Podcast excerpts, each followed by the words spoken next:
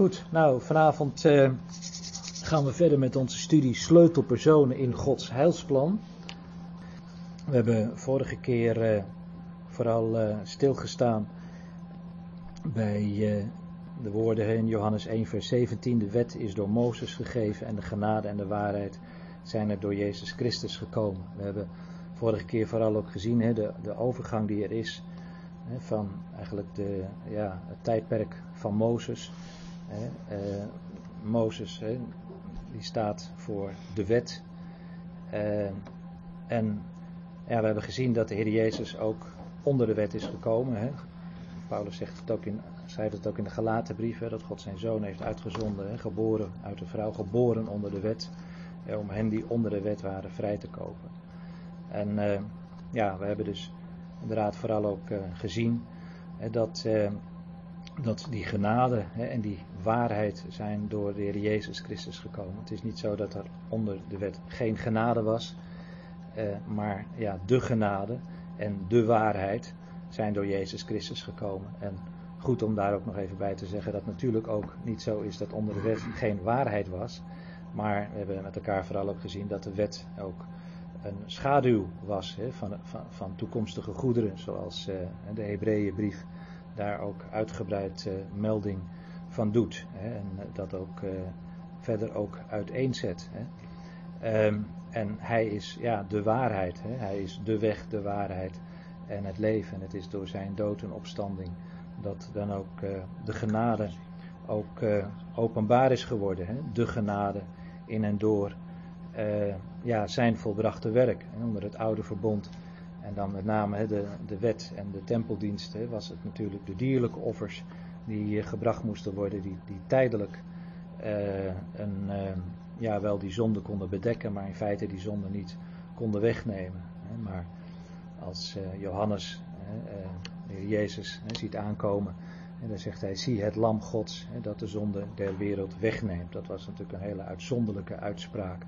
want dat was onder het oude verbond niet mogelijk. Maar het lam van God, de Heer Jezus Christus, kon dus die, die uh, de zonde werkelijk wegnemen, zijn bloed. Het was eigenlijk een vervulling van al die oud-testamentische uh, bloedstortingen die, uh, die, die ja, in de tempeldienst daar hun, hun plaats hadden. Um, vanavond willen we eigenlijk naar de, naar de volgende heilspersoon. Bedenk wel natuurlijk dat Christus, hebben we dat dacht ik de vorige keer ook gezien, is natuurlijk, of de sleutelpersoon moet ik zeggen.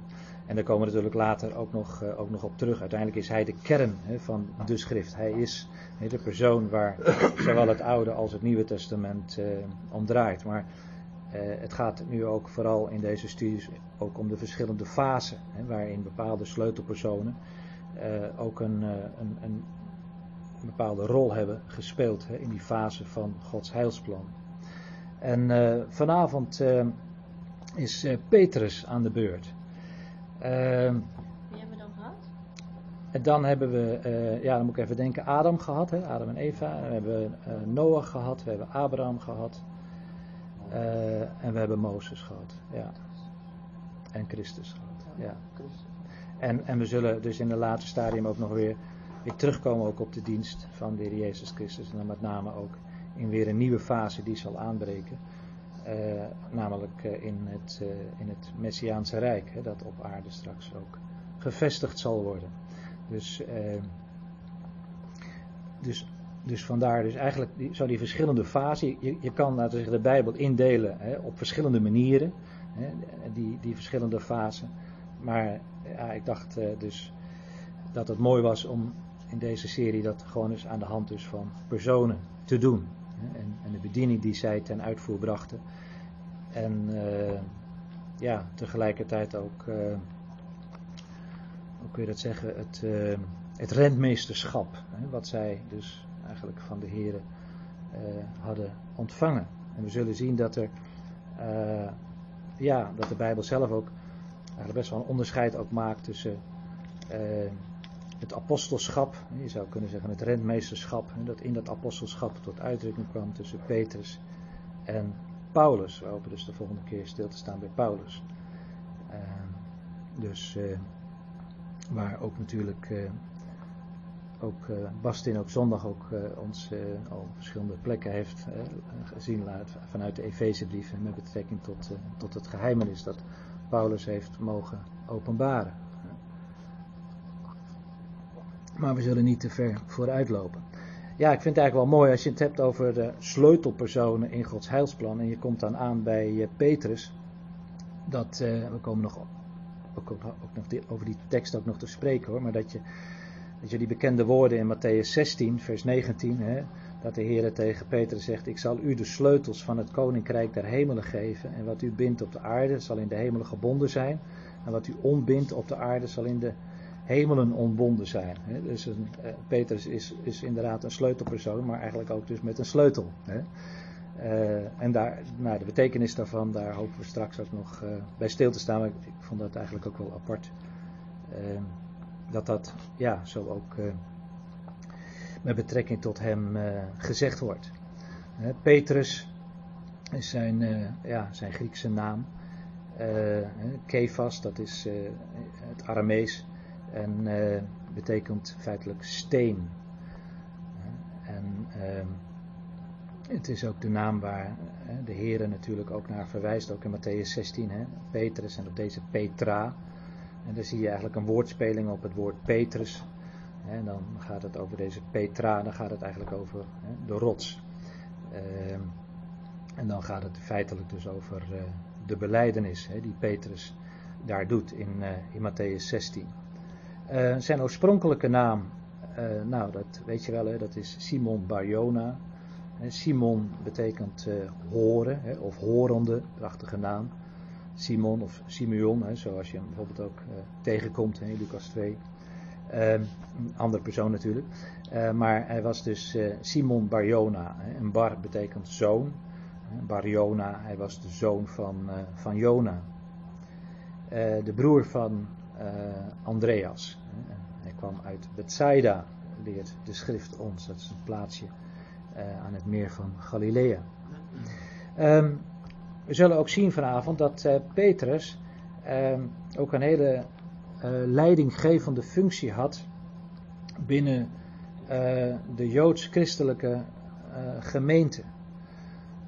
Um, en dat houdt ook verband, zoals we nu ook zullen gaan lezen, met dus ook het apostelschap dat aan Petrus is toevertrouwd. En uh, laten we gauw gaan naar Galaten 1. Uh, vanaf vers 22. Uh, eh, waar, waar, waar, waar, Paulus spreekt hè, over ehm, de tijd die hij feitelijk voor zijn officiële bediening heeft, heeft doorgebracht. De periode die hij onder andere in Arabië heeft, uh, heeft doorgebracht. Um, maar we beginnen dan maar even midden in dat verhaal in vers 22, um, ehm, waar hij dan zegt, um, vanaf vers 22 tot 2 vers 10 zullen we lezen. En dat gezegd hebben is misschien wel goed als we gewoon om beurten een, uh, een vers lezen. Zullen we, zullen we dat doen? Wil jij beginnen, hè? Uh, 1 vers 22 en dan gaan we door tot en met 2 vers 10. En ik was aan de gemeente van Christus in Judea van aanzien onbekend. Oh, maar, Eén vers, ja. Maar ze hadden alleen horen zeggen, hij die ons voorheen vervolgde, verkondigt nu het geloof dat hij voorheen verwoestte. En zij verheerlijkten God in mij. Daarna ging ik na verloop van 14 jaar naar Jeruzalem samen met Barnabas en ik kwam ook Titus mee. En ik ging op door een openbaring en stelde hun het evangelie voor, dat ik predik onder de heidenen en in het bijzonder degenen die in achting waren, opdat ik niet enigszins te vergeef zou lopen of gelopen hebben. Maar zelfs Titus, die bij mij was gezet, schoon mij in Griek was, toch niet gedwongen zich te laten besnijden. En dat er willen van de binnengedrongen valse broeders, die waren binnengeslopen om onze vrijheid, die wij in Christus Jezus hadden, te bespioneren, om ons tot slaven te maken. Voor hen zijn wij ook geen moment in onderdanigheid opzij gegaan, opdat de waarheid van het evangelie bij u zou blijven. Maar wat betreft hen die geacht werden iets te zijn, wat zij voorheen waren, maakt voor mij geen verschil. God ziet de persoon van de mens niet aan. Zij dus, die in aanzien waren, hebben mij verder niets opgelegd. Maar daarentegen als zij zagen dat mij het evangelie der vooruit toebetrouwd was, gelijk Petrus, dat der besnijdenis. Want hij die door Petrus werkte met het oog op het apostelschap onder de besnedenen, werkte door mij met het oog op de heidenen. Ja, En, ik moet even zoeken steeds. negen. Negen. Ik, Ja, ik heb moet een ook andere. Vertaling. vertaling. Ja. Even kijken. En toen zei de genade, 2 vers 9. Ja? Oh ja, en toen zij de genade die mij geschonken was opmerkte, reikte Jacob, eh en mij valt er een stukje weg, Kefas en ja. Johannes, die voor steunpilaren golden, mij en Barnabas de broederhand. Alleen moesten wij wel aan de armen denken en ik heb mij ook beijverd juist dit te doen. ja. Dankjewel. Ja, het, het is eh, duidelijk in deze brief, dat, eh, of tenminste in dat gedeelte wat we zojuist met elkaar gelezen, gelezen hebben, dat het eh, apostelschap van, van, van Paulus niet vanzelfsprekend was. En dat hij best heel wat moeite heeft moeten doen om ook, ja, ook als apostel erkend te worden. Ehm, en dat is natuurlijk niet zo vreemd. In, de eerste plaats, we hebben het gelezen, vers 22, hij was van gezicht onbekend aan de gemeente van Judea. En, eh, en in de tweede plaats, eh, ja, eh, was hij natuurlijk een vervolger van de gemeente geweest. Hè. Ze hadden alle horen zeggen dat hij die ons voorheen vervolgde, verkondigt nu het geloof dat hij voorheen verwoestte. En dan vind ik zo mooi, daar staat er achter, maar zij eh, verheerlijkte God in mij. Uiteindelijk komen zij dan toch tot dat, tot dat inzicht dat ook deze, voorheen Saulus, die de, die de gemeente verwoestte, ja, dat, dat hij uiteindelijk dan toch degene is die door God ook is uitverkoren. Ehm, dat, dat, eh, dat, dat, dat Paulus eigenlijk niet, niet direct hè, als ook apostel werd erkend, had, had niet alleen te maken met het feit dat hij ehm, ja, een vervolger was geweest van de gemeente, ehm, maar ook vanwege eh, de boodschap die ook Paulus eh, verkondigde. Eh, en dat, dat zien we dan ook in eh, hoofdstuk 2. Hè? Ehm, namelijk dat, dat hij zegt hè, dat hij na verloop van 14 jaar weer naar Jeruzalem hè, ging, samen met Barnabas. En ik nam ook Titus mee. En ik ging op grond van een openbaring en ik legde hun het evangelie dat ik verkondig onder de heiden. En afzonderlijk aan hen die in aanzien waren, opdat ik niet misschien te vergeefs zou lopen of gelopen hebben. Paulus, die, eh, ja, die dat eh, evangelie dus verkondigt de, onder de heidenen. En het feit dat hij dat evangelie verkondigde onder de heidenen, ehm, en ook eh, ja, dat dus ehm, dat evangelie verkondigd eh, werd, eh, eigenlijk op basis van geloof, buiten de wet van Mozes om, en zonder de noodzaak eh, van, eh, van besnijdenis, zoals we ook, eh, ook lezen. Dat in vers, vers 3, hè, dat hij Titus ja, niet heeft gedwongen zich te laten besnijden. Dat, dat was eigenlijk een hele opzienbarende boodschap en eigenlijk een hele opzienbarende ontwikkeling. Voor ons zijn die dingen van ja, wel, wel bekend, omdat wij natuurlijk terugkijken. Maar het is ook best wel eens goed, hè, omdat we natuurlijk zo die heils, heilshistorie zo doorgaan. Om ons ook eens in te leven wat dat heeft betekend eh, voor eh, de Joodse eh, gelovigen in die tijd. Dat dus die, die feitelijk ook hè, in eerste instantie ook nog sa- samenkwamen hè, in, in de tempel. Hè, en, en, en ja, wisten van de dood en opstanding van de Heer Jezus. Eh, hadden, gaan we straks naartoe, hè, ook de, de prediking gehoord van, van, van Petrus. Hè, over nou ja, de vergeving van zonde op, op grond van geloof. Maar dat, dat, dat, dat, dat, dat is natuurlijk een enorme omslag geweest voor hen. Met betrekking tot hun eigen heil. Maar natuurlijk ook zeker met betrekking tot, tot de heidenen. Dat, dat dus ook zij ook, ook deel hadden aan dat heil. En op dezelfde wijze als dus ook eh, de Jood eh, ja, feitelijk eh, toegang hadden tot dat heil. Denk bijvoorbeeld ook aan Efeze 2 waar Paulus spreekt dat, dat daar een middelmuur was, die, die, die de Heer heeft afgebroken. En die, die muur, dat was, dat was de wet. Israël was altijd omheind geweest door, door de wet. En die wet was vervuld in Christus. En, en, en daardoor ontstond er dus een nieuwe situatie. Niet alleen dus voor, met, betrekking tot hen zelf, maar ook feitelijk eh, dat dus ook de heidenen dus toegang hadden tot dat heil. Bedenk ook dat ook letterlijk ook bij de tempel daar een, een voorhof was der heidenen. Eh, En dat, dat die heidenen ook niet verder konden dan, dan dat gedeelte dat, dat voor hen bestemd was, op straffen des doods. Wa- waren ook bordjes waar ook mensen dus ook eh, werden gewaarschuwd dat als ze als heiden eh, ja, dat passeerde, dan, dan, ja, dan, dan, dan konden ze ter plaatse gedood worden. Ehm, en, en dat is eigenlijk die hele nieuwe situatie. En we zullen ook met elkaar gaan zien dat, eh, dat, dat Petrus daar ook, ook best wel, ook wel in zekere zin ook wel, wel moeite mee heeft eh, gehad. Ehm, nou, we hebben het gezien hè, in vers eh, 1. Daarna ging ik na verloop van 14 jaar weer naar Jeruzalem samen met Barnabas. En ik nam ook Titus mee. En laten we maar eens even gaan naar Handelingen 15. Want daar zien we dat dan ook eh, gebeuren. Waar, eh, waar Paulus dan ook eh, eh, ja, eigenlijk ter verantwoording wordt geroepen. Door de oudste eh, in Jeruzalem.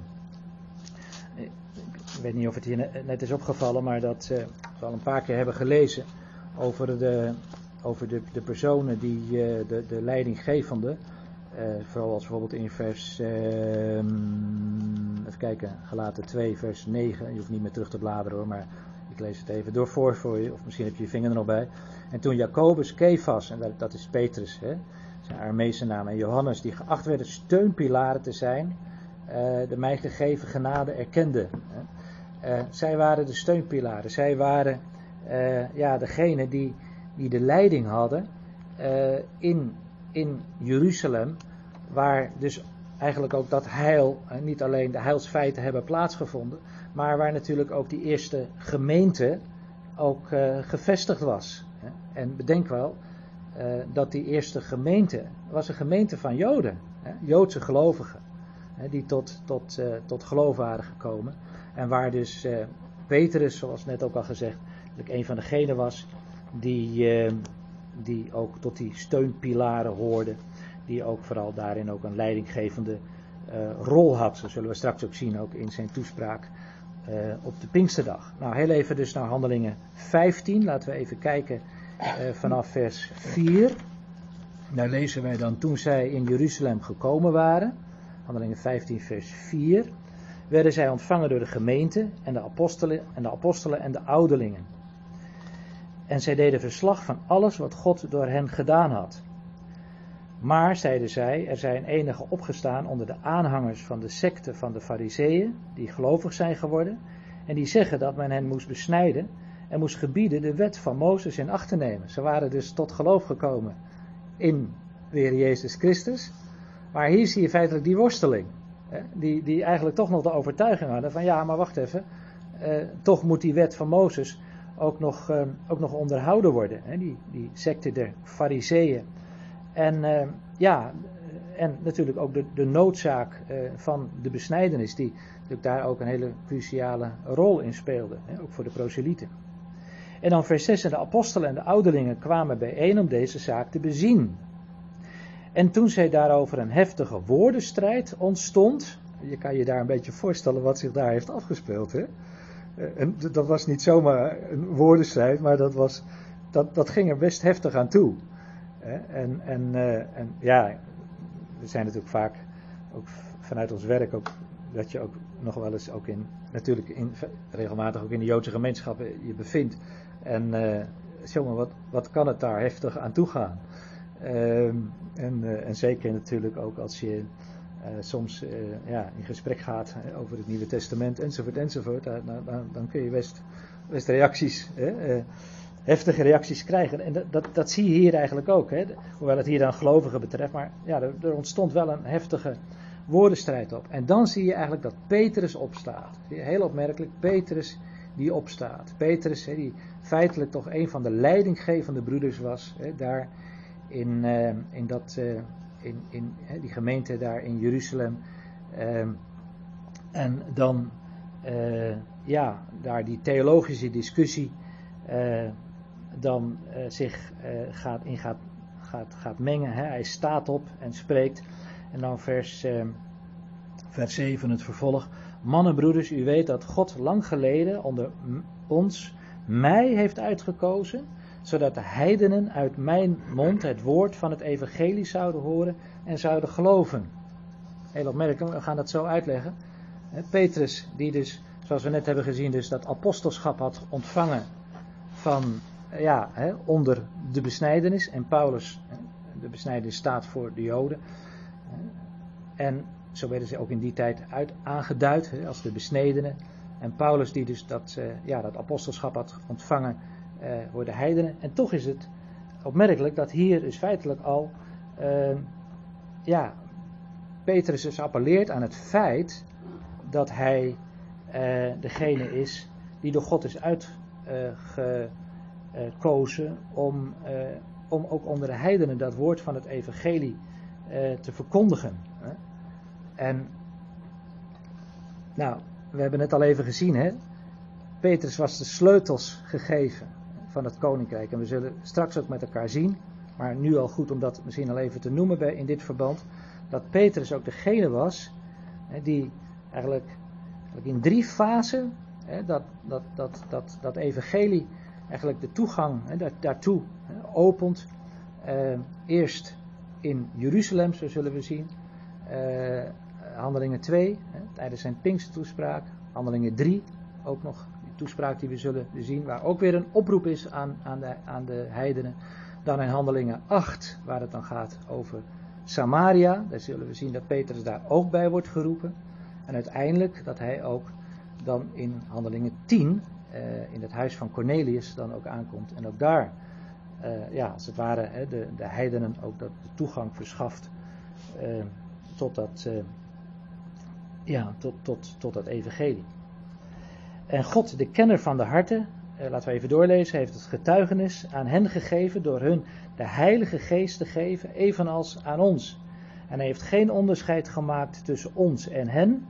Zie je, ons en hen. Ons, ja, wie is ons? Ja, de Joden, gelovigen uit de Joden. En hen, gelovigen uit de heidenen. En heeft hun hart door geloof gereinigd. Niet door dat houden van die wet van Mozes, maar door het geloof.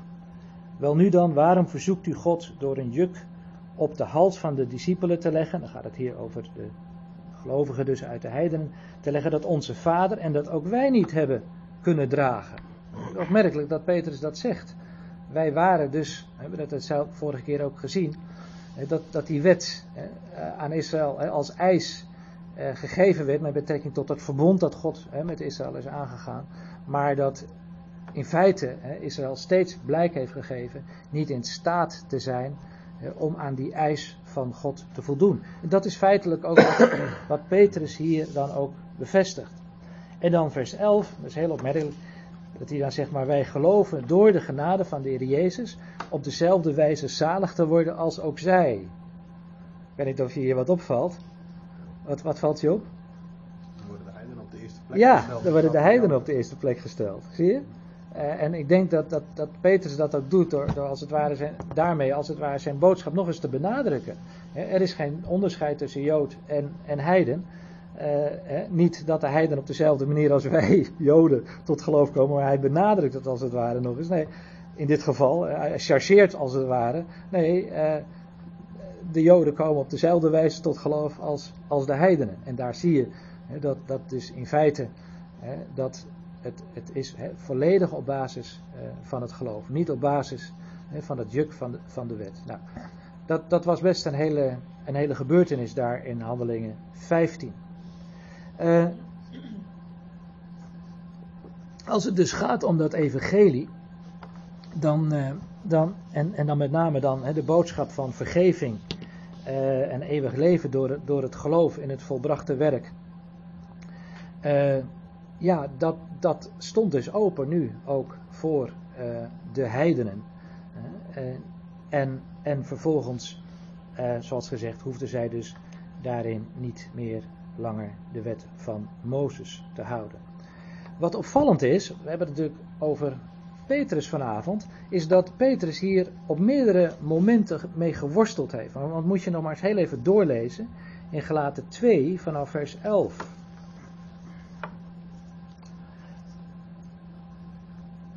Dat, dat dus, ja, dat datgene wat hij zegt in, in Handelingen 15, dat dat toch voor hem ook een worsteling is gebleven, ja, die, die eenheid hè, tussen Jood en Heiden.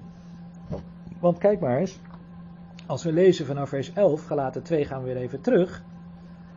Um, toen Petrus naar Antio Antiochië gekomen was, ging ik openlijk, zegt Paulus, tegen hem in, omdat hij te veroordelen was. Want voordat er enkele uit de kring van Jacobus gekomen waren, en dat, dat is eigenlijk die kerngroep uh, in Jeruzalem, uh, at hij samen met de heidenen. Maar toen, hij, maar toen zij kwamen, trok hij zich terug en zonderde zich af uit vrees voor hen die van de besnijdenis waren. Zie je, dus zijn eigen volksgenoten, hè, die van de besnijdenis waren, daar, eh, ja, daar, daar, daar, daar was hij bevreesd voor dat ze hem zouden bekritiseren. En ook de andere Joden huichelden met hem mee, zodat zelfs Barnabas zich door hen, door hun huichelarij liet meeslepen. Maar toen ik zag dat zij niet juist wandelden overeenkomstig de waarheid van het evangelie, zei ik tegen Petrus, in het bijzijn van allen, als u die een Jood bent naar heidens gebruik leeft en niet naar Joods gebruik, waarom dwingt u dan de heidenen op de Joodse manier te leven? Dus uh, ik vind het altijd wel, wel, wel, bijzonder. Wij zijn altijd, ja, wij zijn natuurlijk van die poldermensen. Hè? Wij polderen. Wij proberen altijd het compromis te zoeken en uh, weet je wel, en met, uh, met veel diplomatie hè, proberen we, laten we zeggen, ons punt te maken. Maar Paulus die hier gewoon in het openbaar uh, ja, Petrus terecht wijst. En dat, dat is heel opmerkelijk. En natuurlijk, het gaat hier in feite natuurlijk om, om, om de kern van het evangelie. Hè. Kijk maar even, we kunnen even een klein stukje nog doorlezen. Want wij, die van nature Joden zijn, zegt Paulus, en geen zondaars uit de heidenen, weten dat de mens niet gerechtvaardigd wordt uit de werken van de wet, maar door het geloof in Jezus Christus. En ook wij zijn in Christus Jezus gaan geloven, opdat wij gerechtvaardigd zouden worden uit het geloof van Christus en niet uit de werken der wet, enzovoort, enzovoort. Dus heel duidelijk hier Paulus die een standpunt inneemt. Um, laten we even in grote stappen um, door, door, door, die, door eigenlijk die, die roeping van Petrus is heen gaan. Um, en dan, dan, beginnen we in, uh, in Matthäus uh, 4, uh, waar dan Petrus uh, door de Here geroepen wordt. Matthäus 4.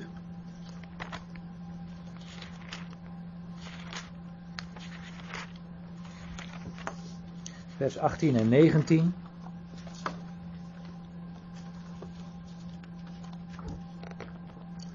En daar lezen we dan dat uh, de Heer Jezus liep daar heel langs de zee van Galilea en zag twee broers, namelijk Simon, die Petrus genoemd wordt, en zijn broeder Andreas, het net in de zee werpen, want zij waren vissers. En hij zei tegen hen, kom achter mij en ik zal u vissers van mensen maken. Het is eigenlijk mooi hoe, ook hier, we hebben al gezien hoe de Heer een, een, een woordspeling doet op zijn naam, hè, Petrus, hè, op deze Petra hè, zal ik mijn gemeente bouwen. Um, en hier zien we feitelijk ook weer een woordspeling. Dat Petrus en Andreas, ze waren vissers. Maar ja, zij mogen hun netten neerleggen. Achterlaten, achter zich laten. En zij worden vissers van mensen. Um, met welk doel? En dat is wel uh, belangrijk dat we ook nog, dat we ook met elkaar nog eens even gaan doorkijken. Uh, ja, vissers van mensen maken, mensen bijeenbrengen. Uh, maar met welk doel? Voor welk doel moesten deze mensen bijeengebracht worden? En laten we heel even doorlezen, Matthäus 4 vanaf vers 23. Dan gaat het eerst over de bediening van de Heer Jezus, zijn, de prediking die hij doet. Eh, vanaf vers 23, daar lezen we Peter en, en Jezus trok rond in heel Galilea, gaf onderwijs in hun synagogen en predikte het evangelie van het koninkrijk. ja, let op, het evangelie van het koninkrijk.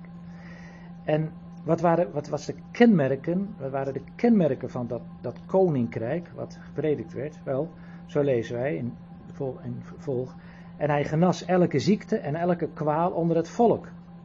En het gerucht over hem verspreidde zich over heel Syrië. En zij brachten bij hem allen die er slecht aan toe waren.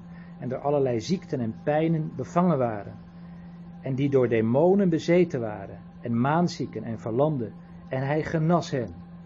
Dat waren de tekenen die de prediking van het evangelie van het koninkrijk begeleiden. Um, maar datzelfde zien wij ook, als we even doorbladeren, in Matthäus 10, met betrekking dus tot uh, Petrus en de andere discipelen, die altijd worden aangeduid, bijna altijd worden aangeduid, als de twaalfen. Is je dat wel eens opgevallen? Uh, de twaalfen. Toen ook uh, Judas er niet meer was, moest daar ook weer een twaalfde uh, discipel aan worden toegevoegd. 12 is het getal van Israël. 12 heeft ook alles te maken met de, 12 stammen van Israël. Trouwens, je kunt ook lezen. Uh, ik meen dat dat is ja. Uh, bij de Pesach, hè, de laatste maaltijd, hè, de Pesachmaaltijd die de Heer Jezus houdt met zijn discipelen, dat hij ook zegt dat zij ook zullen zitten op de twaalf tronen, hè, om ook de twaalf stammen van Israël ehm, te, uh, daarover recht te spreken. Ja, daar heb ik nog een uh, vraag over. Ja. Niet, uh, niet zozeer over die twaalf tronen, maar over die twaalf eh, tronen. discipelen. Ja. want nou, je ziet dan na zeg maar, in handelingen dat volgens Matthias dus dat volgens mij ja. gekozen wordt als twaalfde. Ja. Maar Paulus beschrijft dan later ook dat hij zelf door Christus geroepen wordt. Ook. Ja. Kan Maar- het dan maar- niet maar- zijn, zeg ja. maar, eh, dat ze eh, een soort onderstaat gehouden, iemand erbij hebben gezet, alleen daarin niet gewacht op God hebben dat Paulus eigenlijk iets Ja. ja. was? Nou, ik zeg ja, eh, maar dan in de zin van dat dat, dat eh, een veelgehoorde verklaring is. Dus dus eh, dat, dat het in feite, want zij hebben daar dan het lot geworpen. En eh, ja, men zegt dan, ja, dat was, dat was niet eh, de bedoeling. Ehm, want ze hadden inderdaad op God moeten wachten. En, want God had Paulus op het oog en niet Matthias. Ja, ik, ik denk zelf dat dat niet een, een, een juiste eh, eh, eh, verklaring is. Omdat natuurlijk het werpen van het lot was, niet, was niet iets nieuws. Hè. Werd, werd natuurlijk bijvoorbeeld ook op Yom Kippur gedaan. Ik meen ook hè, dat daar ook gezegd wordt hè, dat de Heer ook gevraagd wordt hè, om dat lot ook te besturen. Hè. De kenner der harten wordt hij geloof ik ook genoemd daar. Eh, dus dus eh, weet je, er zijn in, in, dit, in dit soort schriftplaatsen, denk ik, als, als dat zo zou zijn, dat dat niet correct was, kan deze kant erop houden, eh, dat de schrift dat er ook op een of andere manier ook, ook, ook had genoemd. Maar de, de schrift vermeldt dat nergens. En, en de schrift laat ons volgens mij in, met, met, met dit soort ja, cruciale dingen niet, niet, niet in, eh, eh, in, in, in het ongewisse. Ehm, en ik, ik hoop ook eh, een beetje duidelijk te kunnen maken dat, dat, dat dus ook er een onderscheid is tussen de twaalfen, met betrekking dus tot dat apostelschap hè, voor, voor Israël. En dus eh, Paulus, die dus naar mijn idee dus niet zomaar de, de dertiende apostel is, maar inderdaad een apostel is, die afgezonderd is eh, voor een hele speciale eh, ja, bediening, waarin de Heer hem gesteld heeft, ten onder de heidenen. Maar natuurlijk ook heel in het bijzonder met betrekking, dat zullen we dan de volgende keer zien. Het gaat even vanavond ook om dat onderscheid. Ehm, dat dus Paulus ook dat geheimenis heeft ontvangen. Hè, met betrekking tot dat lichaam van Christus enzovoort enzovoort. Ja. Ja? Er wordt bij die eh, keuze ook verwezen naar de schrift, naar het Oude Testament, Ja. waar staat dat een ander zijn plaats zal innemen. Ja. En op dat Ja. moment wordt het lot geworden. Ja. Ja. Dus echt naar aanleiding van wat er in de profetie al staat. Ja. Ja. Ja, maar goed, dan, dat neemt niet weg dan, dat dan nog die twaalfde Paulus zou kunnen zijn geweest. Maar, Ja, maar, maar, is niet door het lot aangewezen. Wat zeg je? Paulus is niet door het lot aangewezen. Nee, nee, nee, maar net, wat ik net zei, eh, de, de, de veronderstelling is dan Ja. eh, dat, dat ze dat lot nooit hadden mogen werpen. Maar ik, ik verwerp dat. Ik werp het niet het lot, maar ik verwerp die gedachte. Ja. Ja. Ja? Ehm, goed. Ehm, we gaan eh, snel, snel verder. Ehm, ja, dat evangelie van, van het koninkrijk. Eh, laten we heel even kijken naar eh, vers 5 van Matthäus 10. Ja, dat dacht ik nog niet gelezen. Ehm, deze twaalf, en daar zie je weer, deze twaalf worden weer genoemd, zond Jezus uit en gebood hun, u zult niet op weg begeven naar de heidenen, en u zult geen enkele stad van de Samaritanen binnengaan, maar ga liever naar de verloren schapen van het huis van Israël. En als u op weg gaat, predik dan, het koninkrijk der hemelen is nabijge- ko- nabijgekomen. En wat zijn dan die tekenen die, die, dat, die, die, die, dat begeleidt, waarmee dat, dat, die prediking werd begeleid? Ja, genees zieken, reinig melaatsen, wek doden op, drijf demonen uit. U hebt het voor niets ontvangen, geef het ook eh, voor niets. Hier dus ook heel uitdrukkelijk eh, dus de opdracht om te gaan hè, niet naar de heidenen, niet naar de Samaritanen, die al wat dichter, zullen we straks zien, bij, de, bij de Joden stonden. Maar ga dus in feite dus naar de verloren schapen van het huis Israëls. Ehm, dit is dus niet het evangelie van eh, de gekruisigde en opgestane Christus. En waarom kan dat niet dat evangelie zijn? Nou ja, geef zelf eens het antwoord.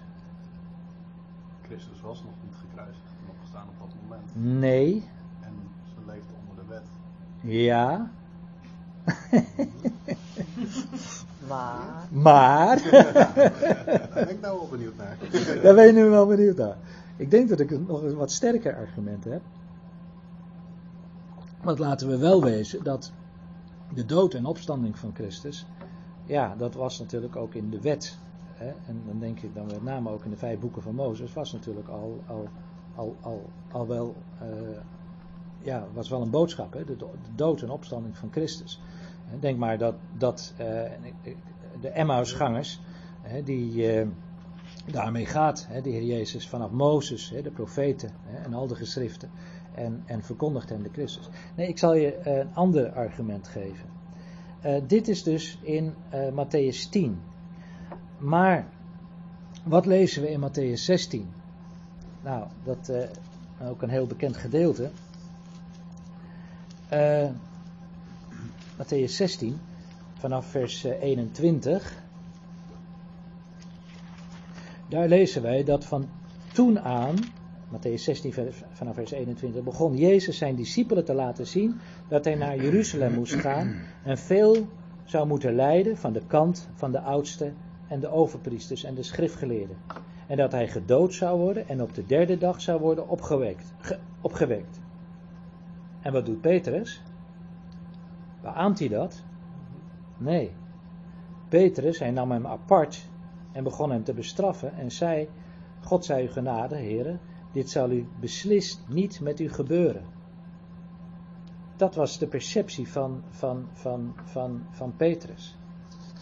Dus waaruit ook weer blijkt dat Petrus dus nooit in, in Matthäus 10, evenals ook de andere, ik kom zo met een ander argument nog, een tweede argument, dus in feite nooit de gekruisigde en opgestane Christus verkondigd kan hebben. Want hij, hij, op het moment dat de Heer daarover begint te spreken, ja, uh, zegt hij dus uh, eigenlijk hele ernstige woorden, want hij wordt heel hard aangepakt hier eigenlijk, of eigenlijk niet Petrus, hè, maar ga weg achter mij Satan, hè, zegt, uh, zegt de Heer Jezus. En gij zijt niet bedacht op de dingen Gods, maar op die der, mensen. En, en het mag natuurlijk duidelijk zijn dat dit eigenlijk ook dit, dit goed bedoelde, misschien, of nee, ja, nee ongetwijfeld goed bedoelde mededeling, of wat, wat, wat Petrus hier doet. Hè, uiteindelijk natuurlijk de Heer Jezus zou afhouden van de verzoeningsdood en opstanding. Uh, en vandaar dus ook dat hij die harde woorden spreekt: ga weg achter mijn Satan. Um, vervolgens, als je dan komt bij eh, eh, Johannes 20, daar staan Petrus en Johannes bij het lege graf. En eh, je ziet dan ook dat, eh, dat zij beide ehm, in vertwijfeling zijn. Eh, want het graf is leeg, eh, maar dan staat er heel duidelijk in Johannes 20, vers 9. eh, zij kenden de schrift nog niet dat hij uit de dood moest opstaan. Zie je dat? En, en dat blijkt ook wel uit het feit dat als de vrouwen komen met het verhaal dat het graf leeg is. en, en dat zij een verschijning van engelen hebben gezien, enzovoort, enzovoort. Dan kun je ook lezen in Lucas 24, vers 11. En hun woorden leken hun kletspraat en zij geloofden hen niet. Zie je? Zij kenden dus de schriften niet. Heel opmerkelijk dat, dat, dat de Heer dus wel gesproken heeft hè, over zijn, zijn dood en opstanding. Zelfs hè, ook eh, en gezegd heeft dat hij hen in Galilea, hè, eh, vlak voor zijn sterven, en dat hij hen in Galilea zou ontmoeten. Maar het is, het is, het, het is dus aan hun, ja, het is niet bij hun binnengekomen. Zij kenden de schriften niet, zij verstonden de schriften nog niet, dat hij uit de doden moest opstaan. Het- datzelfde zien we natuurlijk ook bij de, bij de, bij de, bij de Emmausgangers, hè, die ook in vertwijfeling waren. Het was inmiddels al de derde dag. Nou, dat is dan de opstandingsdag, maar ja, hè, Jezus was niet teruggekeerd uit de dood. Althans, zo, daar waren zij eigenlijk dan ook uitermate bedroefd over. En dan zegt de Heer Jezus tegen hen in Lucas 24, vers 25, voor degene die dat wil noteren. Hij zei tegen hen, o verstandige en onverstandigen en trage van hart, dat u niet gelooft al wat de profeten gesproken hebben. Moest de Christus dit niet leiden om zo zijn heerlijkheid in te gaan? En dan zien we dus feitelijk dat daar weer opnieuw eh, de Heer Jezus dus eh, ja, van, laat zien hè, vanuit de schrift. Hij begon bij Mozes hè, enzovoort, enzovoort, en de profeten en al de geschriften. hè, dat hè, de Christus moest leiden hè, en, en vervolgens op de derde dag moest opstaan uit de doden. Zij kenden de schriften niet. Even heel praktisch. Ja. Ehm, ik kan zelf niet echt heel veel voorbeelden vanuit het Oude Testament bedenken waaruit blijkt dat de Christus eh, inderdaad moest lijden en met name moest sterven. Nee. Eh, hoe logisch was het dan dat de Joden dat wel zouden hebben gekund? Want het, is niet, het ligt er niet Ja. bovenop. Nee. Wij kijken er natuurlijk Ja, naar met ja tuurlijk. Ja. Voor ons is het veel makkelijker. Wij ja, kijken terug. Ja, wij, Net als al die offers, ja, ja, tuurlijk wees dat ja. Nee, wij, wij, Ja. wij, wij hebben natuurlijk de verklaring vanuit het Nieuwe Testament. En met, met dat licht eh, ja, is het, is, hè, kun je natuurlijk heel duidelijk ook deze dingen duiden. Ehm, het, het is natuurlijk wel opmerkelijk dat de Heer, ik herhaal nog maar even wat we net Ja. gelezen hebben, zegt onverstandig en trage van hart. Ze hadden het Ja. wel kunnen weten. Ja, ze hadden het dus blijkbaar kunnen weten. Ja, Maar nou ja, en dan, en dan heb je het in feite over de ruim 300 eh, profetieën met betrekking tot zijn eerste komst, waar natuurlijk ook een belangrijk deel ook gaat over zijn, eh, over zijn, over zijn lijden en zijn sterven. We komen er straks trouwens nog even te spreken, ook bij Petrus, want de Heer gaat hun verstand openen, hè, zodat ze de schriften wel verstaan. Hè, maar denk aan Jesaja 3, eh, eh, eh, 53, denk aan Psalm 22. eh, hè, de- denk aan die, die, die, die, die vele schriftplaatsen eh, hè, eh, waar, waar, waar wel degelijk dus wordt gesproken over zijn lijden, zijn sterven en zijn opstanden. Alleen het probleem, het probleem ja, was dat, dat, dat die dus in één adem eh, vaak werden genoemd. Hè? Dat dus zowel zijn eerste als zijn tweede komst eigenlijk in heel veel profetieën als het ware in één adem wordt genoemd. Eh, en dat is ook eh, reden, of laten we zeggen de aanleiding ook voor, voor als je met Joodse mensen spreekt hè, over de Messias, dan- dan, vragen ze jou over welke Messias bedoel je? Nou, dan zeggen wij over de Christus der Schriften. Ja, zeggen ze maar welke dan? Want zij geloven dus in de Messias Ben Jozef. Eh, dat is de leidende Messias. Denk aan de geschiedenis van Jozef. En de Messias Ben David. Ben David, de, de zoon van David. En dus zij zien in feite dus twee Messiassen. Zij herkennen niet dat die twee Messias, of dat, laten we zeggen dat dat lijden hè, en die heerlijkheid eh, ja, eigenlijk in één persoon vertegenwoordigd zijn. Hè. Daarnaast moest de Christus dit niet leiden, hè, zegt de Heer Jezus, om zijn, om zijn heerlijkheid in te gaan. Ehm, dus, maar inderdaad, het is voor ons een stuk gemakkelijker eh, om, om deze dingen natuurlijk vanuit, vanuit het licht van het Nieuwe Testament eh, te, eh, te, te, om- te, ja, te verstaan. Eh, overigens dat is natuurlijk ook de reden waarom, ik zeg er maar even bij, we het zo belangrijk vinden dat natuurlijk ook Joodse mensen, eh, nou ja, eigenlijk in de eerste plaats Joodse mensen, ook dat Nieuwe Testament hebben. Eh, zodat zij ook met het licht van dat Nieuwe Testament ook deze, deze oud-testamentische geschriften kunnen, kunnen ja, nog duidelijker kunnen verstaan. Toen waren hun ogen ook nog bedekt. Ja, ja, ja. Eh, Ja. aan de ene kant ja, stond het er wel. maar- Ja, nou ja, met, met betrekking dus tot de Emmausgangers wordt inderdaad gele- eh, duidelijk gezegd hè, dat, dat zij hem niet herkenden, hun ogen waren bedekt. Zij herkenden ook, laten we zeggen, in zijn gestalte niet eh, de persoon hè, van, van, van Jezus, die opgestaan was uit, uit de dood. Eh, zij, zij herkenden hem eigenlijk op het moment bij het breken van het brood. Hè. Maar goed, daar is heel veel meer over te zeggen. Hè, maar, maar toen eh, ja, werden hun ogen geopend. En dat, dat, was een, dat was dus een, een eh, ja, iets wat, wat de Heer zelf deed. Ehm, en dat, dat lees je ook eh, in eh, Lucas 24. Eh, we hebben natuurlijk die geschiedenis van die, eh, van die Emmausgangers. ehm, wiens ogen dan geopend werden, zodat zij, laten we zeggen, hem ook fysiek, zou ik maar zeggen, herkenden. Hè, bij, het, bij het breken van het brood. Eh, maar ehm, ook lezen wij in eh, Lucas 24, eh, vers 46 en 47. Ehm, of nee, dat is niet correct. Dat is vijf, ja, 45. Ehm, we kunnen het ook even lezen vanaf vers 44. En hij zei tegen hen, als hij dan in hun midden staat, als de opgestaande Christus, dit zijn de woorden die ik tot u sprak toen ik nog bij u was. Dat alles vervuld moest worden wat over mij geschreven staat in de wet van Mozes en in de profeten en in de psalmen. Zoals je weet, eh, dat is eigenlijk de driedeling waarin het Oude Testament, het Joodse eh, Oude Testament, de Joden noemen dat de Tanach, de Torah, de Nevi'im en de Ketuvim. De Torah, de, vijf boeken van Mozes.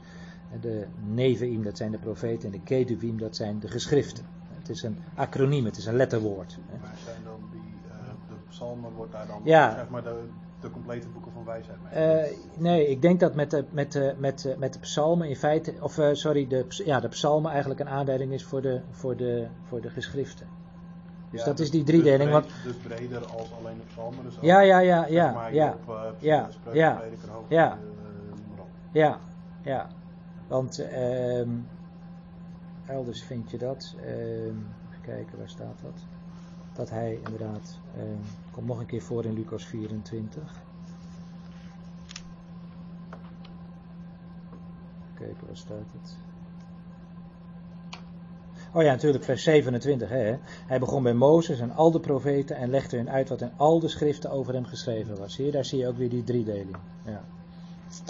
Goed, eh, maar waar het me dus even vooral om gaat, eh, vers 45. eh, hij opende hun verstand zodat zij de schriften begrepen. en dat is eh, ja, wat, wat we eigenlijk ook steeds ja, ook moeten doen. Hè? Als, we, als we dat woord van God openen, dat we ook ja, de Heer ook bidden van. Dat hij ons verstand ook opent. Dat we, dat we door zijn geest ons ook verlicht, zodat we de dingen ook, ook verstaan. Dit, dit is feitelijk het ja, bewijs dat, dat zonder, laten we zeggen, die opening van het verstand, die verlichting van Gods geest, dan eh, de schrift, eh, ja, eh, dus ge- gesloten blijft. In die zin, hè, dat, is ook nog wel goed om dat nog even te noemen bij de Emmausgangers, dat ze dus wel eh, verwachten dat hij het was eh, die Israël eh, verlossen zou. Vers 21, eh, Lucas 24, vers 21. Wij hoopten dat hij het was die Israël verlossen zou. Dus die hoop hadden ze wel. Maar dat, dat die verlossing hè, eigenlijk alleen maar mogelijk was door zijn lijden, zijn sterven en zijn opstanding, dat was voor hen dus nog niet geopenbaard. Nou, dan zie je eigenlijk uh, bij Petrus, want daar hebben we het uh, vanavond over, je zou het bijna vergeten met al die zijpaadjes, uh, in Handelingen 2, dat Petrus degene is die dan ehm, op die Pinksterdag, ja, zeg maar, de deur van het heil opent. Want daar is Petrus die opstaat en daar die geweldige toespraak begint. Um, en natuurlijk, niet alleen is het mooi dat iedereen zijn eigen taal uh, hoorde, um, wat daar uh, gesproken werd um, door de apostelen, waar dan vervolgens Petrus dan het woord uh, gaat, gaat, gaat nemen. als, er, als er gedacht wordt dat, dat men te veel zoete wijn heeft gedronken, dat dat de reden is waarom men uh, ja, het in zijn eigen taal kon verstaan. Dus natuurlijk, dan zie je weer de tegen, dus eigenlijk Satan, hè? Hij, hij, is de, hij is de duivel, hè? wil, eigenlijk zeggen, de door elkaar gooien. Hè? Hij, hij, is, hij is altijd degene die, die, die, ja, die een andere duiding hè, wil geven aan wat er feitelijk uh, gebeurt. Hè? Ze hebben te veel zoete wijn gedronken. en dan is het Petrus die dan het woord gaat voeren. En dan, dan is het zo bijzonder dat Petrus blijk geeft ook dat zijn verstand geopend is. Dat hij vanuit de schriften, vanuit, nou ja, laten zeggen die oud-testamentische geschriften, want zelfsprekend was het Nieuwe Testament nog geen sprake van.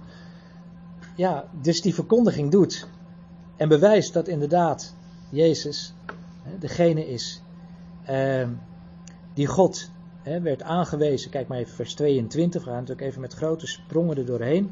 Hè, vers 22. Israëlitische mannen, hè, luister naar deze woorden.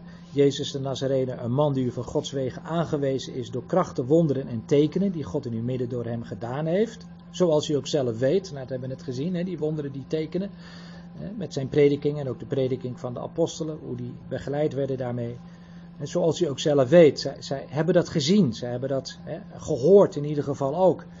Uh, want dat heeft uh, best uh, in die hele omgeving hè, eh, enorme bekendheid gekregen. Um, en dan, ja, laten we maar heel even lezen, vanaf vers 23. Deze Jezus, die overeenkomstig het vastgestelde besluit en de voorkennis van God overgegeven is, hebt u gevangen genomen en door de handen van onrechtvaardigen aan het kruis gespijkerd. Je ziet hier die goddelijke kant en die menselijke kant. En God heeft hem echter doen opstaan door de weeën van de dood te ontbinden, omdat het niet mogelijk was dat hij daardoor vastgehouden zou worden. Want, nou, gaat Petrus, ja, die gaat nou de schrift aanhalen. Had hij al eerder gedaan trouwens, ook met betrekking tot Joel. Maar goed, dat even terzijde dan gaat hij David aan aanhouden. Want David zegt over hem: Ik zag de Heere altijd voor mij, want hij is aan mijn rechterhand, opdat ik niet zou wankelen. Daarom is mijn hart verblijd en mijn tong verheugd. Ja, zal ook mijn vlees rusten in hoop, want u zult, zult mijn ziel in het graf niet verlaten en uw heilige niet overgeven om ontbinding te zien. U hebt mij de wegen ter leven bekendgemaakt. U zult mij vervullen met vreugde voor uw aangezicht. En dan, dat is een aanhaling van Psalm 16. En dan vers 29. Man en broeders, het is mij toegestaan over de aartsvader David vrijuit tegen u te zeggen dat hij en gestorven en begraven is. En dat zijn graf tot op deze dag bij ons is. Vers 30. Aangezien hij een profeet was en wist dat God hem met een eed gezworen had dat hij uit de vrucht van zijn lichaam, voor zover het zijn vlees betrof, de Christus zou doen opstaan om hem op zijn troon te zetten. Daarom verzag hij dit en zei over de opstanding van Christus dat zijn ziel niet is verlaten in het graf en dat zijn vlees geen ontbinding heeft gezien. Deze Jezus heeft God doen opstaan waarvan, waarvan we alle getuigen zijn. Zie je, hier zie je dat Petrus, hè, zijn, zijn, zijn verstand is geopend. Hij gaat ja, vanuit die, hier dan, hè, vanuit, vanuit het boek der psalmen, maar ook vanuit andere schriftplaatsen, laat hij zien dat inderdaad dit voorzegd was. Voorheen kende hij de schriften niet, maar nu is hij degene die dus dat mag verkondigen. En mooi, ik heb het wel eens vaker, dacht ik ook eh, gezegd, hè, dat, dat je ook ziet hè, dat eh, Petrus hier ook eh, David aanduidt als een profeet. Hè. De, de, de psalmen die David heeft opgetekend zijn veelal profetisch van aard. Hij kan dit nooit over zichzelf geschreven hebben, zegt Petrus, want ja, zijn graf is in ons midden. Eh, dus, dus hij heeft wel ontbinding gezien, eh, maar hij heeft hier dus gesproken over zijn zoon, de zoon van David, Jezus. De Jezus is de zoon van David, de ware zoon met een hoofdletter van David. En, eh, en hij heeft hem doen opstaan uit de dood. Ja, waarom? Dan, dan zie je weer dat hier eigenlijk ook weer dat koninkrijksgedachte weer, weer naar voren komt. eh, om hem op zijn troon te zetten. Eh, en daar, daar heb je in feite ook, ook weer die oud-testamentische verwachting die daar was. Die gewekt werd natuurlijk door de profeten. eh, dat inderdaad eh, de Christus ook degene zou zijn die Israël verlossen zou, zou. Maar dat hij ook degene is die ook op de troon van David zou komen te zitten. Denk alleen maar aan de aankondiging van zijn geboorte in Lucas 2 hè, door de engel, hè, dat, eh, dat hem hè, de, de, de troon van zijn vader gegeven zal worden hè, en zal koning zijn hè, tot in eeuwigheid. Zijn koningschap zal geen einde komen. Ehm, Eh, wijzen dat hij ook zegt van, maar de, van ja, we hebben de koningsdag gezien, dan komen we de koning van de Joden aanbidden. Ja, ja, absoluut. Ja. De wijze uit het, ja, uit het oosten die inderdaad. Ja. En natuurlijk, daar, daar, begint, daar begint het mee, hè, het evangelie. Met, eh tenminste Lucas. Ehm, en dan is het natuurlijk heel opmerkelijk dat aan het eind bij zijn kruis, hè, boven zijn hoofd geschreven staat, de koning der Joden. Hè, Jezus, de koning der Joden. Ehm, goed, dan gaan we naar handelingen 3. En daar zien we weer opnieuw, Petrus is daar aan het woord.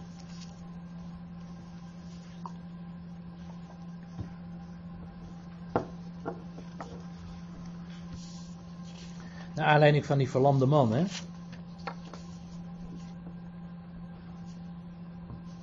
Laten we even lezen vanaf eh, vers 12. Als dan eh, het hele volk bij, bij eh, samenstroomt vanwege dus dat wonder dat verricht was. Hè, die verlamde man die dan genezen is geworden.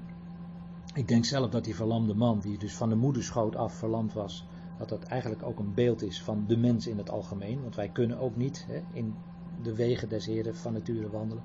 En ik denk ook expliciet dat het hier ook een beeld is van, van Israël. Hè, dat ook straks ja, weer hè, in staat is door, door wedergeboorte om ook inderdaad ja, in die wegen van de Heren te gaan. Maar goed, we gaan eventjes naar vers 17. Nee, eh, wat zeg ik? Eh, nee, 12. Ehm, toen Petrus dat zag, en toen dus die eh, menigte samenstroomde, antwoordde hij het volk, Israëlitische mannen, waarom verwondert u zich hierover of waarom kijkt u ons zo dringend aan, alsof wij door onze eigen kracht of godsvrucht hebben bewerkstelligd dat deze man nu loopt? De God van Abraham, Isaac en Jacob, de God van onze vaderen, heeft zijn kind Jezus verheerlijkt, die u hebt overgeleverd. U hebt hem verlogend voor Pilatus, toen die oordeelde dat men hem zou loslaten. U echter hebt de heilige en rechtvaardige verlogend en gevraagd dat u een moordenaar geschonken zou worden. Maar de vorst van het leven hebt u gedood, die God uit de doden opgewekt heeft, waarvan wij getuigen zijn. En zijn naam heeft deze man, die u ziet en kent, sterk gemaakt door het geloof in zijn naam. En het geloof dat er is door hem, heeft hem in aanwezigheid van u allen deze volkomen gezondheid gegeven. En nu weet ik, broeders, spreekt hij tot zijn Joodse broeders, zijn die nog niet gelovigen, tot zijn Joodse broeders, dat u het uit onwetendheid gedaan hebt, evenals uw leiders. Maar God heeft op die manier vervuld wat hij bij monden van al zijn profeten aangekondigd had. Daar heb je het weer. Namelijk dat de Christus lijden zou. En dan vers 19. Kom dus tot inkeer en bekeer u, opdat uw zonden uitgewist worden. Maar er staat geen punt, maar dat gaat door die zin. en er tijden van verkwikking zullen komen van het aangezicht van de Heer, en hij Jezus Christus zal zenden, die tevoren aan u verkondigd is. Hem moet de hemel opnemen tot de tijden waarin alle dingen worden hersteld, waarover God gesproken heeft bij monden van al zijn heilige profeten door de eeuwen heen. Hier is ook weer duidelijk dat niet alleen het geloof hè, in de Heer Jezus Christus en ook de bekering hè, tot hem eh, zou leiden tot de uitwissing van zonde. Hè, dat, is eigenlijk, dat is eigenlijk de kern van het evangelie.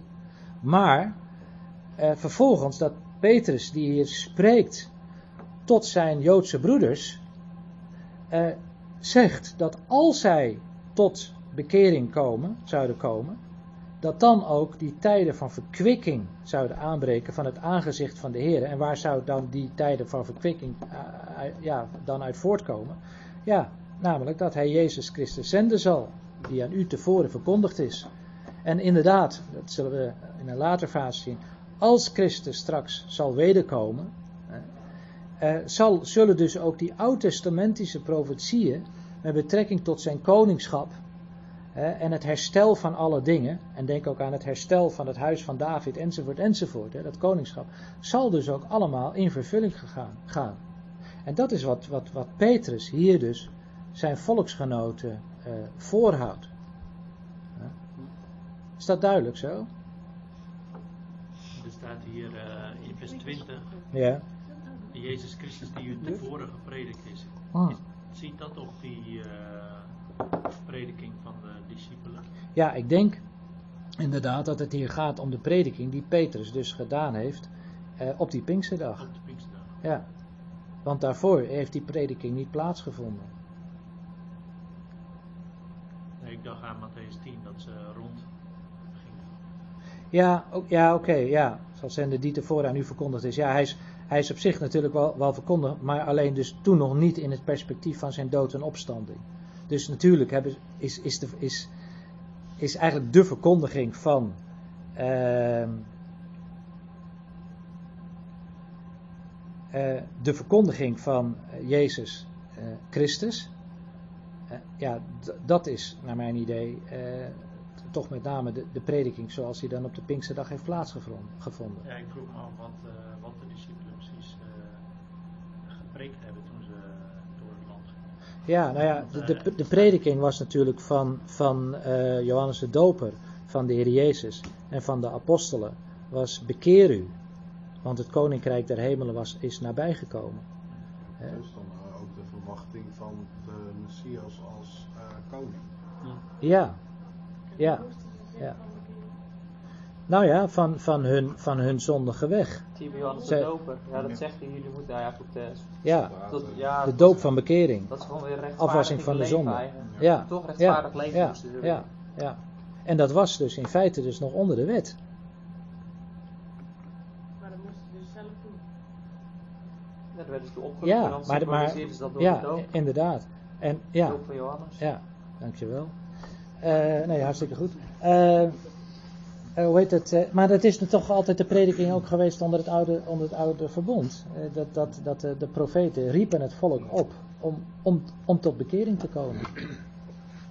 Ze waren van God afgedwaald. Ja, ze waren onder de, onder de beheersing van het Romeinse Rijk al. ja. Uiteindelijk ook. ja. ja. Baas. Ja. Geen baas meer. Het, het, het was, eigenlijk was het hele, de godsdienst was gecorrumpeerd, hè, zou je kunnen zeggen. Het was, het was, het was uh, natuurlijk met name door uh, de, de, de, de, de leiders van het volk was, was natuurlijk, uh, waren er allemaal geboden en verboden aan toegevoegd enzovoort enzovoort. Hè. Het, was, was ook de hele tempeldienst was, was eigenlijk een heel commercieel gebeuren. Vandaar dat de Heer ook die geldwisselaars die tempel uitdrijven enzovoort enzovoort. Ze hebben er een rovershol van gemaakt, die tempel. Enzovoort enzovoort. Dus, dus, dus uit alles blijkt hè, dat, dat, dat, dat, uh, dat, dat bekering dus ook, uh, ook, ook noodzakelijk was. En, en inderdaad. Was het alleen bekering of was het bekering en geloof? Ja, beide. Je kan, uh, je kan zonder. Kijk, hoe, hoe komt de bekering tot stand? De bekering komt tot stand op basis van de prediking van het woord. En het geloof is uit het gehoor en het gehoor is door het woord van God, hè, Romeinen 10, vers 17. Dus dat, dat, dat, dat is ja, de, de, de prediking. Dus Maar het was. ze dan in geloven? Want ze geloofden dan niet in het kruis van Christus. Nee, nee. Maar wat- bekering, Dat- en geloof, eh, bekering en geloof zijn toch twee verschillende dingen eigenlijk? Je kunt, zeg maar wat Johannes zegt, bekeer je, dat is toch wat Ja. anders dan geloof. In ieder geval, het wordt zeg maar vaak op een hoop geschoven, maar bekering duidt volgens mij vooral op... Zeg Terugkeren. Maar, ja, dat, het, het is, ik denk dat het een ander begrip is als zeg maar geloof, Ja, toch? Nou, ja nou ja. Want bekeer, ja, ja. of niet? Als je de, als, want je ziet op een gegeven moment dat er niet meer op wordt ge- opgeroepen tot bekering. Berouwelijk. Nou, maar je ziet toch zeg maar op een gegeven moment, na, ik denk dat het na handeling 2 of zo is, dat dat Ja. woord bekering niet meer terugkomt. Jawel, in handelingen 17 of zo. Ja? Door Paulus. Op een gegeven moment gaat het toch over in zeg maar dat er vooral wordt opgeroepen in het geloof in de Heer Jezus. hè? Ja, ja, En absoluut. dat zeg maar Ja. van daaruit zeg maar eh, verandering Ja. voortkomt. Ja. Niet dat het begint met Ja. bekering. Ja. Ja. Maar, maar, maar, maar ik denk dus dat, dat, dat en dat, dat, dat zie je natuurlijk ook, ook, ook, eh, ook, ook natuurlijk in het feit dat, dat, eh, dat de demonen werden uitgeworpen, enzovoort, enzovoort. Dus dus er wa- was ook geestelijk gezien, was, was, was, was, was, was, was ehm, eh, hoe zeg je dat? Nou ja, een zootje, maar, maar in ieder geval eh, was het bankroet, hè, zou je kunnen zeggen, in, in vele opzichten. Dus, dus, dus men wist wel degelijk dat, dat, dat, dat men een weg ging die, die niet goed was, waardoor men zich dus moest bekeren. En, en denk bijvoorbeeld maar aan, de, aan eh, Matthäus eh, 5, 6 en 7, hè, over de bergreden. Hè, eigenlijk de, dat, dat, dat zijn in feite de, de, de basisprincipes van het koninkrijk. Waar de Heer Jezus dus ook heel duidelijk ook laat zien eh, op, eh, wat, wat, wat de maat is. eh, hoe zij zich moeten bekeren. Hoe zij inderdaad weer moeten voldoen.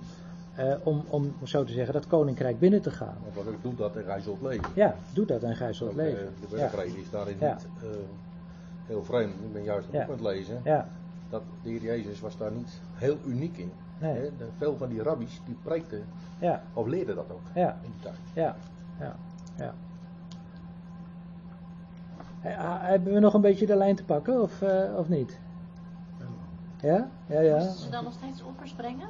Wat zeg je? Moesten ze dan nog steeds offers Ja, absoluut. Natuurlijk moesten ze offers brengen. Eh, In de tijd van, eh, voor, de, voor de dood en opstanding van de Heer Jezus, eh, de- zeg ik het zo heftig, moesten er offers gebracht worden. Denk, denk bijvoorbeeld maar aan, aan, aan, aan, aan nou, daar hebben we daar de volgende, vorige keer ook bij stilgestaan, dat, dat, dat ook Jozef en Maria ook in de tempel waren, om, om daar ook dat, dat, dat offer voor de reiniging dan ook te, te, te brengen. Dus, dus, dus dat, die, die offerdienst, die, eh, die, die, ging, die, ging, die, die ging door. Die, die, die, eh, die, die, eh, die schaduw van die offerdienst vond pas zijn einde op het moment dat, dat Christus het had volbracht en had vervuld. En daarmee is, is die wet dan ook ten einde. In die zin dat hij daarmee dus die wet is vervuld. Nou, wat heel mooi is, Hebben daar natuurlijk- van is natuurlijk eh, het scheuren van het voorhangsel. Ja, het scheuren van het voorhangsel. Maar ik bedoel eigenlijk dan Ja. de tijd erna. Dus in de tijd van die kreupele meneer. Ja. eh moest Oh, Oké, ja. bedoel ik. Ja, nou ja, dat is, eh, dat, dat is dus in feite. eh, nee, dat, hoeft, dat hoefde niet. Eh, eh, eh, nee, sorry, ik dacht dat je bedoelde dus tijdens, eh, tijdens de Evangelie. Maar we moeten wel ons realiseren dat het, dat, dat, dat dus een overgangsfase was. Hè? Dus kijk, wij denken van ja, de mensen kwamen meteen tot bekering. En, eh, en dat, dat zijn ze ook natuurlijk, zijn tot bekering gekomen en zijn tot geloof gekomen in, in de Heer Jezus Christus. Maar bedenk wel dat, dat de uitleg daarvan, dat, dat, ja, dat, heeft dus, dat heeft tijd gehad. Denk maar bijvoorbeeld aan de Romeinenbrief, waar Paulus eigenlijk dat evangelie verder uiteen gaat zetten. Hè, van, het zou mooi zijn om, om, die eens een keer met elkaar te behandelen. De basisprincipes van het, van, het, van het evangelie, die worden in de Romeinenbrief eh, dat is ook de eerste brief naar handelingen. Ook heel begrijpelijk, handelingen. Matthäus tot en met handelingen is feitelijk nog, nog geschiedschrijving. En dan vanaf, ja, dan, dan, dan, dan begint het onderwijs. En dan, dan, dan komen, laten we zeggen, de basiswaarheden van het evangelie. eh, gaan, worden daar verder uiteengezet. En is die overgangsperiode dan vanaf het moment dat het voorhangsel scheurt tot en met waar we mee begonnen. Want hij was, hij, hij was niet heel, hij kon het niet helemaal duidelijk zeggen. Petrus. Toch? Ja, Petrus die gaat, nog, eh, die 15, gaat bij het eten gaat hij weg. Oh, Ja. oh, ja, je bedoelt in Galaten. Ja. Nee, ja, nee, maar daar komen we nu over te spreken. Zullen we, zullen we anders even die stap maken? Dan, dan gaan we nog even snel naar, ja, gaan we even, naar handelingen 10. Maar hebben we dit toch wel, eh, dan, dan wordt het wel duidelijk. Eh, lees voor jezelf even handelingen 8. Daar zie je dat, eh, maar doe- dat dan thuis, dan slaan we dat over. Daar, daar zien we dus dat Petrus het, ja, om, te zeggen, de, de deur hè, van het heil opent voor de Samaritanen. Want het is inderdaad wel Filippus die daar de prediking doet. Maar uiteindelijk wordt, wordt Petrus en ook Johannes worden daar, worden daar naartoe gezonden. Maar lees dat voor jezelf even in Handelingen 8. Gaan we nu snel naar Handelingen 10. En dan eh, Handelingen 10. En, en dat is die geschiedenis ehm, waarin dus Petrus moet gaan naar het huis van Cornelius. Maar daar was wel voorbereiding voor nodig. En daar zie je dus hoe die overgangsfase eigenlijk eh, beschreven wordt. Want eh, je weet, Petrus krijgt daar een visioen met een laken met onreine dieren. En, eh, en Petrus, die, die als hij dan de opdracht krijgt om te slachten en te eten, eh, kijk maar in vers 13, eh, hè, en er kwam een stem tot hem, sta op sla, eh, slacht en eet. Eh, maar Petrus zei, beslis niet heren, want ik heb nooit iets gegeten wat onheilig of onrein is. En er kwam opnieuw voor de tweede keer een stem tot hem: Wat God gereinigd heeft, mag u niet voor onheilig houden. En dit gebeurde tot driemaal toe. Zie je, zie je dat, dat, dat Petrus hier eigenlijk wordt klaargemaakt voor een nieuwe situatie? Want wat moest hij doen? Hij moest ook nog de sleutel, om nou zo maar even te zeggen, in het slot steken. Voor de heidenen. Want ook die moesten tot geloof komen. Maar hoe konden zij tot geloof komen? ja, dan moest dat wel gepredikt worden. Dus Petrus moest naar het huis van een heiden. En, en, en ja, daar, daar zouden ongetwijfeld dingen geserveerd worden die, eh, die volgens de Joodse spijswetten not done waren. Nou, kijk ook maar ehm, hoe, hoe Petrus daar ook, eh, ook moeite mee eh, heeft. Als hij daar dan uiteindelijk aankomt, eh, in Handelingen 10 en dan vers 28 en 29. En dan, dan zegt Petrus daar, en hij zei tegen hen, vers 28 van Handelingen 10, u weet dat het een Joodse man niet toegestaan is om met iemand van een ander volk om te gaan of bij hem binnen te gaan. Maar God heeft mij laten zien dat ik geen mens onheilig of onrein mag noemen. En dan gaat hij dus vertellen wat hij heeft meegemaakt. Uh, en wat God hem dus, uh, dus, dus, dus heeft, heeft, heeft, laten zien. Uh, en, en hier zie je dus, ja, wat, wat we net al even hebben gezien in, in Galaten. Ja, dat, dat Petrus eigenlijk niet wilde, aan één tafel wilde zitten met, uh, met, met, die, met die heidenen. Uh, was not done. En, en hier zie je feitelijk ja, weer opnieuw hoe, hoe Petrus daar moeite mee heeft gehad. Hè? Ook voor dat, voor, voor, voor dat incident wat, wat Paulus beschrijft in Galaten. Hoe uh, Petrus zich daar eigenlijk overheen heeft moeten zetten. En de Heer daar ook inderdaad de moeite voor heeft genomen hè, om hem die, dat, dat visioen te geven, enzovoort, enzovoort. Om dus uiteindelijk toch te gaan naar het huis uh, van een, een heiden. Hij is niet ook het kenmerk, zeg maar, dat hij uh, dat uh, hel zeg maar, eerst voor de Samaritanen en daarna ook voor de heidenen ontsloten wordt, ook niet het vallen van de Heilige Geest. Want dat zat je bij uh, ja. snel even in uh, handeling 8 gekeken. Ja, nee, dat is goed. Dat, je ja, ja, ja. Ik denk dat dat wel een heel belangrijk kenmerk is, dat het inderdaad Ja. vrijgegeven is voor die Ja, klopt. Ja, dat, dat is helemaal correct. Hè? Dus de, de, de uitstorting van de Heilige Geest op de, eh, op de Pinksterdag. Let wel, dat was alleen op de gelovigen. Dat is ook de voorwaarde die Peter stelt. Dat zie je inderdaad ook in Handelingen 8, dankjewel. En je ziet het in, eh, hier in Handelingen 10. Eh, kijk maar. Ehm, laten we even lezen vanaf. eh, ja, Petrus gaat dan dat, dat evangelie weer, weer verkondigen. Ehm, vanaf vers 34, hè, daar begint dan, dan zijn preek. Ehm, en dan vers, vers 43, laten we het daar vandaan even nemen, dan kom je tijdnood. Van hem, dus Christus, getuigen al de profeten, dat ieder die in hem gelooft vergeving van zonde ontvangen zal, door zijn naam. En dan, terwijl Petrus deze woorden nog sprak, viel de Heilige Geest op allen die het woord hoorden. En de gelovigen die van de besnijdenis waren, zoveel als ze met Petrus waren meegekomen, waren buiten zichzelf dat de gave van de Heilige Geest ook op de heidenen uitgestort werd. Want zij hoorden hen spreken in vreemde talen en God groot maken. En, en, nou en toen antwoordde Petrus, kan iemand soms het water weren, zodat deze mensen, evenals wij de Heilige Geest ontvangen hebben, niet gedoopt zouden worden. Ehm, dus hier zie je, ja, eigenlijk een, een, een belangrijk scharnier moment, hè, om het zo maar even aan te duiden, waarin dus eh, die deur hè, geopend wordt voor het heil door Petrus, ehm, voor dus de heidenen. Het is ook wel een spannende tekst. Die 45. Ja, Want je zou dus kunnen zeggen, dus als de Heilige Geest wordt uitgestort, dan spreek je in vreemde taal.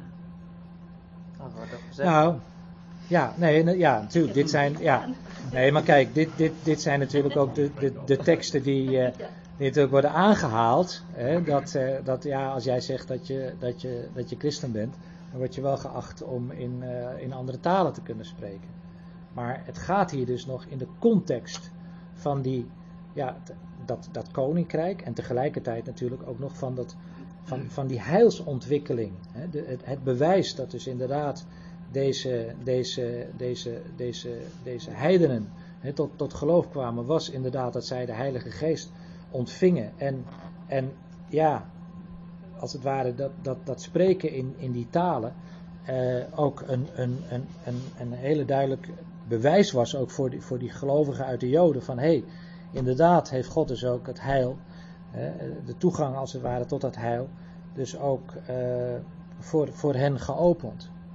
Maar dat wil natuurlijk niet zeggen dat, dat je dus op grond van deze eh, tekst, eh, net als dat je leest zoals in Handelingen 8, dat, ze- dat hun de handen werden opgelegd enzovoort enzovoort. Dat, waren dus, dat, dat, dat waren dus ja, symbolische eh, eh, eh, handelingen die, ja, die, die in feite dus pasten in dat, in dat hele traject hè, van, van die, die, die heilsontwikkeling die gegaan moest worden. En, en dat is denk ik ook de reden, of dat geloof ik ook echt, dat het boek Handelingen ons is gegeven. Niet alleen maar zomaar als een interessant historisch boek, hè, om, om, maar eigenlijk ook om een stukje achtergrondinformatie te geven. Dit, dit is, kijk eens naar ons, het is nou de 500 jaar reformatie. Hè, eh, Kijk eens hoe, hoe, hoe, laten we zeggen, in Europa dat, dat evangelische weg is gegaan. Hè? Hoe, hoe, hoe dat, hoe dat, hoe- langs welke wegen eh, eh, dat zich dat tot, tot ontwikkeling is gekomen, enzovoort, enzovoort. Ehm, en hoe verduisterd natuurlijk ook eh, Europa is geweest in, in de tijd van, nou ja, noem maar op, de keizer Constantijn enzovoort enzovoort, een Rooms-Katholieke kerk, de aflaten enzovoort enzovoort. Nou, in feite geeft, geeft God ons een, ja, ons, ons, laten we zeggen, een stukje context, hè, waar, waar- waarin we dus ook de, die heilsontwikkeling ook kunnen verstaan en waaruit we bijvoorbeeld ook, eh, bijvoorbeeld zo'n brief als de, de Korinthe, waar, waar inderdaad die eerste brief hè, aan de Korinthe dus nog wordt gesproken ook over, over, eh, over tongentaal enzovoort enzovoort. Dat we dat dus ook, ook kunnen zien, dus tegen de achtergrond van dus deze, deze heilsontwikkeling, deze heilsgeschiedenis. Wij, wij hebben het idee van ja, dat is van het ene op het andere moment, weet je wel, was dat allemaal in kan en kruiken. Maar zo, zo was dat natuurlijk niet. Hè. Daar is tijd overheen gegaan. Daar is een ontwikkeling hè, geweest die uiteindelijk daartoe geleid heeft. En, en dan komen we weer terug op ons thema, daar sluiten we er ook mee af. In die zin, hè, in, in die bediening, heeft Petrus natuurlijk een hele belangrijke rol gespeeld. Hè, met betrekking dus tot inderdaad dat, dat, hè, dat openen van, het, van die heils, die toegang tot het heil voor, eh, voor zijn volksgenoten, voor de Samaritanen handelingen 8, voor de heidenen in handelingen 10. Ehm, en natuurlijk eh, de hele bijzondere bediening die hij eh, ook heeft gehad eh, met, met, met, met, sorry, met betrekking tot zijn eigen volksgenoten. Denk ook bijvoorbeeld aan de brieven eh, van Petrus, die eh, natuurlijk ook, ook zeker ook voor ons eh, belangrijk zijn, hè, om daar onderwijs uit, eh, uit eh, to- tot ons te, te ontvangen. Maar tegelijkertijd ook eh, heel, heel, heel duidelijk ook allerlei hè, Joodse elementen hebben. ehm, die, eh, die goed is zijn ook om te onderscheiden. Denk alleen maar het feit dat, dat hè, zijn eh, eerste brief begint ook met eh, dat hij zich richt tot, eh, tot de vreemdelingen in de diaspora, staat er letterlijk. Hij, en hij heeft die brief geschreven, zo kun je aan het einde van de eerste Petrusbrief lezen, vanuit Babylon. En Babylon, Babel, was in die tijd was een groot bolwerk van, van, Joodse, van de Joodse wereld. Daar is ook de Babylonische Talmud, de belangrijk, die nog belangrijker is trouwens dan de Jeruzalemse Talmud, eh, is daar eh, ontwikkeld. Dus, dus dat, dat zijn, dat zijn de, de, de, de, de achtergronden. En ehm, de, het apostelschap dus van Petrus. Volgende keer zullen we stilstaan bij het apostelschap van, van Paulus, dat feitelijk verder gaat. Want vervolgens zien we als het ware Petrus en bediening ten einde komen en zien we dat de bediening van Paulus in de handelingenperiode een steeds dominantere eh, rol gaat spelen.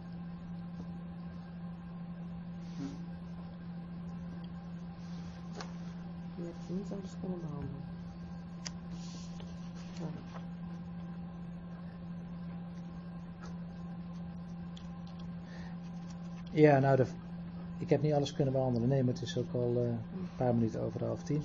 Ehm,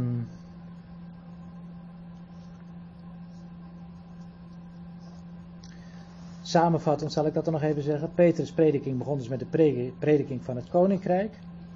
Daar begint het mee. Zijn roeping. Eh, in, in, dus, in de evangelie. Eh, hij kende de schriften dus no- nog niet. Hè, van, met betrekking tot zijn lijden en zijn opstanding. Eh, na zijn opstanding, hè, na Jezus' opstanding, zien wij hè, dat zijn verstand, evenals dat van de anderen, geopend wordt. En dan zien we vervolgens dus Petrus' bediening, met betrekking dus in de eerste plaats tot zijn eigen volksgenoten. Dan het heil dat dan geopend wordt voor de Samaritanen en hier dus voor, eh, voor, voor de heidenen. En dan gaandeweg zullen we zien dat dus inderdaad de, de bediening van de apostel Paulus een, ja, eigenlijk steeds ja, prominentere rol eh, gaat spelen. En het is interessant, en dat daar zullen we de volgende keer mee verder gaan, dat Petrus dan in 2 Petrus 3 vers 16 zegt hij eh, dat in alle brieven van Paulus waarin hij deze dingen ter sprake brengt, daaronder zijn sommige zaken die moeilijk te begrijpen zijn en die de onkundige en onvastige mensen verdraaien tot hun eigen verderf, net als in andere schriften. Nou, wat zijn nou die moeilijke dingen? eh, waar Petrus dus in 2 Petrus 3 vers 16 naar ver- verwijst, met betrekking dus tot de brieven van de apostel Paulus. Ik stel voor dat we daar de volgende keer dan eh, bij verder op in zullen gaan.